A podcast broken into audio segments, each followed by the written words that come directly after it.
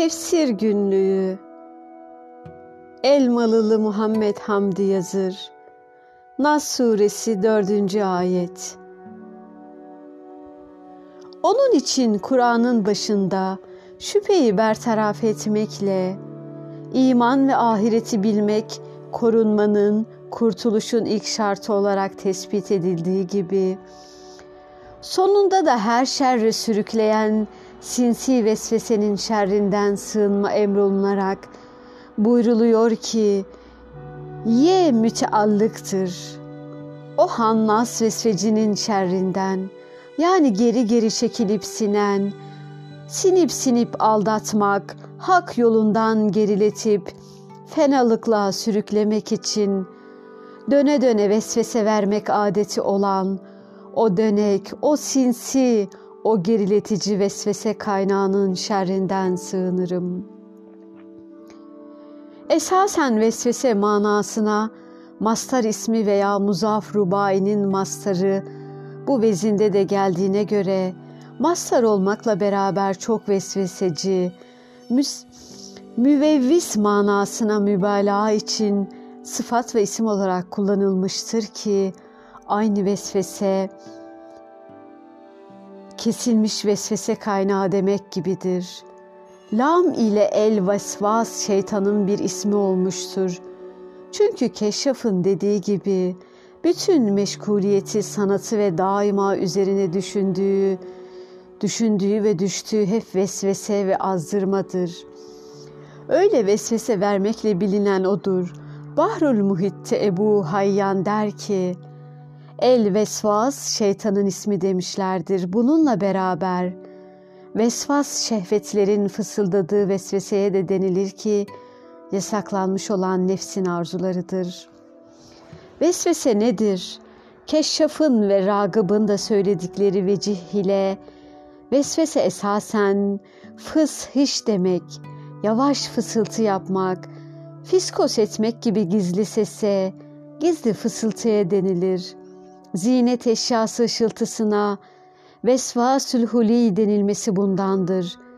Kamus'un kaydettiği ve çile, avcının ve köpeklerin yavaşça seslerine vesvese ve vesfas denilmesi de bundandır. Bundan hatıra-i rediyeye yani nefsin ve şeytanın kalbe koyduğu hayırsız, faydasız, alçak hatıra ve dağdağaya vesvese denilmek meşhur olmuştur. Dilimizde bilinen de budur. Nefsinin ona ne fısıldadığını biliriz. Ayetin nefsin vesvesesi hakkında şeytan ona Adem'e fısıldadı. Ayeti de şeytanın vesvesesi hakkındadır. Hunustan mübalağa ismi fail veya vezinde ismi mensup olarak vesfasın sıfatıdır. Çok hunus edici, hunus adeti olan demektir.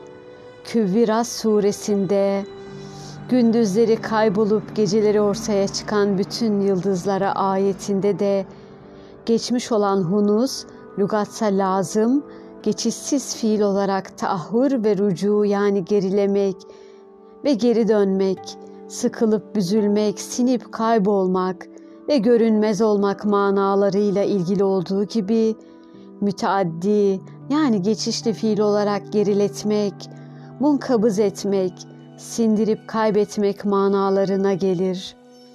Tefsirciler çoğunlukla lazım fiilden geç kalma ve inkıbaz ile sinmek manasını esas tutarak tefsir etmişlerdir ki bundan Hannas geri çekilerek veya büzülüp sinerek fırsat bulunca dönmek adeti olan demek oluyor. Onun için biz bunu sinsi diye tercüme etmeyi uygun bulduk. Keşşaf da hunusa mensup, adeti hunus yani geri kalmak olandır. Çünkü Said bin Cübeyr'den rivayet olunmuştur ki, İnsan Rabbini zikrettiği zaman şeytan hunus eder, geri kaçar, gaflet edince de döner vesveseye başlar der.'' Ragıp da der ki Hannas, Hunus eden yani Allah anıldığı zaman geri kalan şeytandır. Bunlara göre vesvasi hannas şeytan demek olmuş oluyor ki Tefsircilerin çoğu da bunu söylemişlerdir.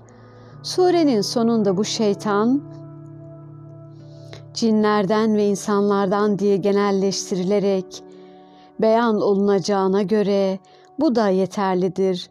Bununla beraber Ebu Hayyan bunun nefsede şumulunu ve tam sinsilik manasını göstererek Bahir'de demiştir ki El izi, üze, izi üzere geri dönen, zaman zaman gizlenenendir.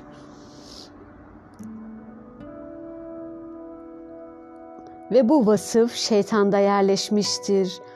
Kul Allah Teala'yı zikrettiği zaman şeytan geriler, çekinir.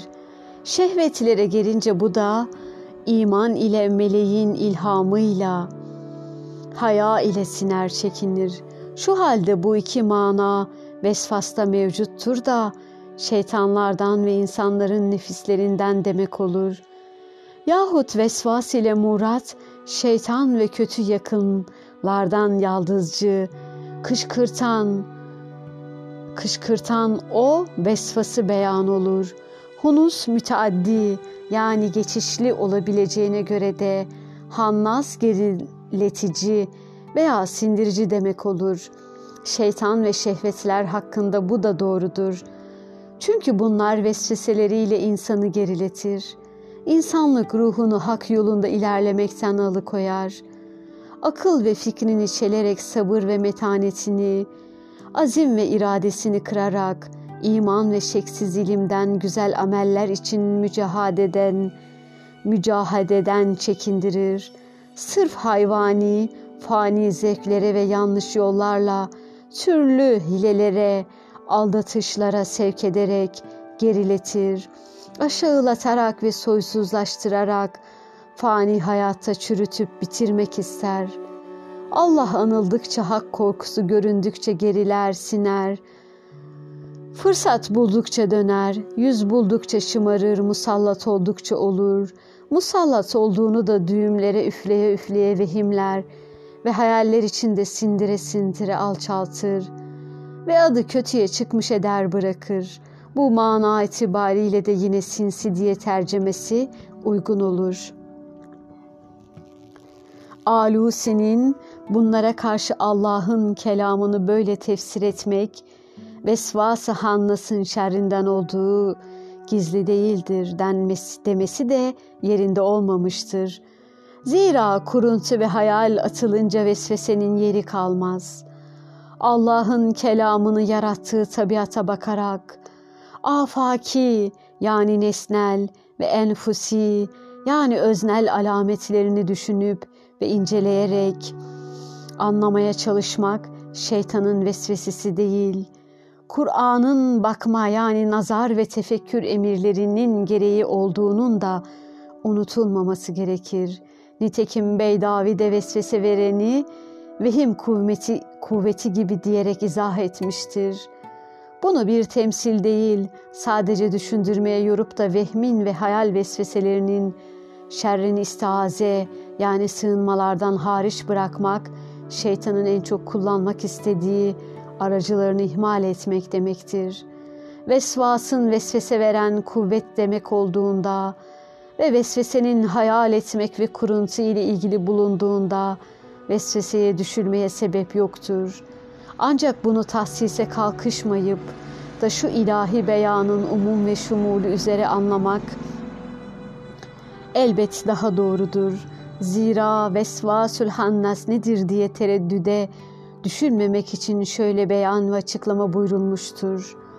O ki insanların sinelerinde vesvese verip durur. Yani insanların içlerinde gerek fert olarak, içlerinde, gönüllerinde ve gerek toplum olarak içlerinde aralarında yahut Allah'ı unutanların göğüsleri, bağırları içinde iç ve dış duyularından hatırlarına, gönüllerine türlü vesvese sokar. Sezilir sesilmez, fiskos eder gibi yavaşçadan gıdıklayarak kötü telkinler yapar. Kötü kötü eğilimler, alçak alçak hisler uyandırır. Bu şekilde akıl ve fikirlerini çeler, türlü fenalıklara düşürür, Allah yoluna gitmekten, insanlık gayesine ermekten alıkoyar. Nihayet din ve imandan çıkarır, ebedi helake sürükler. O vesvasil hannas işte böyle her şerrin başı olan, vesveseyi gafil insanların sinelerinden fısıldayıp duran, sinsi etken her neyse odur. ibn Sina der ki nefsin birinci bineği sinelerdir. Zira insana ait nefsin ilk ilgilendiği kalptir. Onun aracılığı ile diğer uzuvlara yayılır. Onun için vesvesenin etkisi ilk önce sinelerde olur. Tefsirciler diyorlar ki burada mevsulünün irabında üç vecih caizdir. Birincisi sıfat olarak mahallen mecrur olmaktır ki vesfasın tefsir edici sıfatı sıfat-ı müfessiresi demektir. İkincisi onu tefsir için istinaf cümlesi olmak üzere takdirinde haber olarak merfu olmaktır.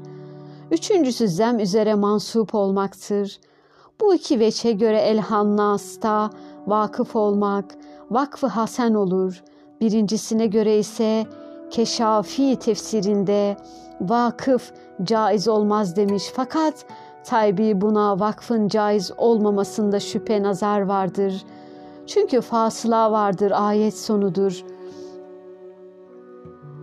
diye ilişmiş. Keşşaf de demiştir ki sıfat olunca hüsün güzel olma müsellem değildir.